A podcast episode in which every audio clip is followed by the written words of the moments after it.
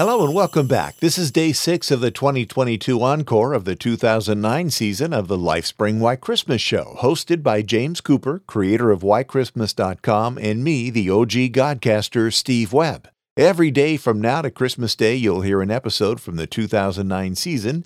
And if you're not yet subscribed or following the show, you can do that at lifespringwhitechristmas.show. If you enjoy the show and you'd like to give back some value, you can do so at lifespringwhitechristmas.show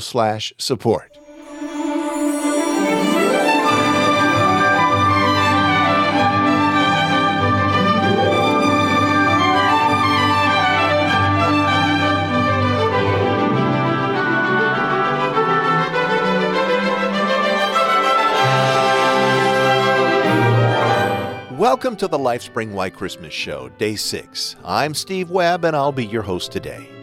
I hope you've been enjoying the shows as much as James and I are enjoying putting them together for you. Well, today's a very extra special Christmassy day because it's St. Nicholas's Day. Today, many children around the world will wake up to find that they've received presents from St. Nicholas or Sinterklaas. St. Nicholas's Day is widely celebrated in Europe, especially in the Netherlands, where he's better known as Sinterklaas. Today he'll be traveling to Amsterdam wearing his red bishop's robes. He travels with his servant called Black Peter. Last night, on St. Nicholas Eve, which is December the 5th, children left their clogs or shoes out to be filled with presents. You know, in the song Santa Claus is Coming to Town, it says that Santa's making a list, checking it twice, gonna find out who's naughty and nice?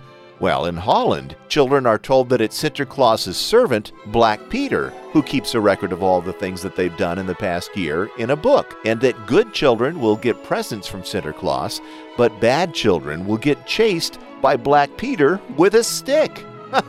well, you know, it's too bad my kids have gotten too old to be motivated that way now that I think about it. You can find out more about Sinterklaas on the Holland page of whychristmas.com. So, you now know about St. Nicholas in the Netherlands, but how and why did he start delivering presents, and why has he got so many names? Well, St. Nicholas was originally a 4th century bishop in what is now Turkey. He was a very kind man and had a reputation for helping the poor and giving secret gifts to people who needed help. The most famous story about how St. Nick started giving presents also tells of how the custom of hanging up stockings to get presents first started. It goes like this. There was a poor man who had three daughters. He was so poor he didn't have enough money for a dowry, so his daughters couldn't get married. One night, Nicholas secretly dropped a bag of gold down the chimney and into the house for the oldest daughter so that she was able to get married. This was repeated later with the second daughter. Finally, determined to discover the person who had given him the money, the father secretly hid by the fire every evening until he caught Nicholas dropping in a bag of gold. Nicholas begged the man not to tell anyone what he had done because he didn't want to bring attention to himself. But soon the news got out, and when anyone received a secret gift, it was thought that maybe it was from Nicholas. So, what about the stockings? Well, the bags of gold fell into the girls' stockings that were hanging by the fire to dry.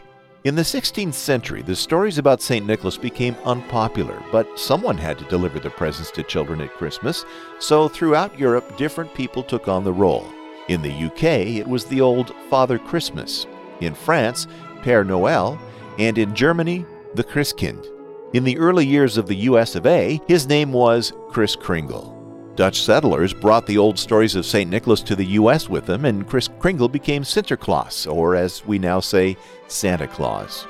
Good old St. Nick again became popular in the Victorian era when writers, poets, and artists rediscovered the old stories. In the new stories and pictures about him, his bishop's robes soon became the hat and coat that he wears today.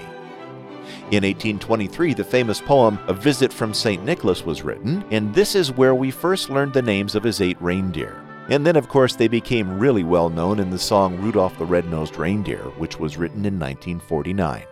Some people say that Santa lives in the North Pole, but people in Finland strongly disagree. They're sure that he lives in the north of Finland in Lapland, which is in the Arctic Circle. You can find out more about Santa and his connection with Coca Cola over at whychristmas.com. So, a happy St. Nicholas Day to one and all, and remember, be good.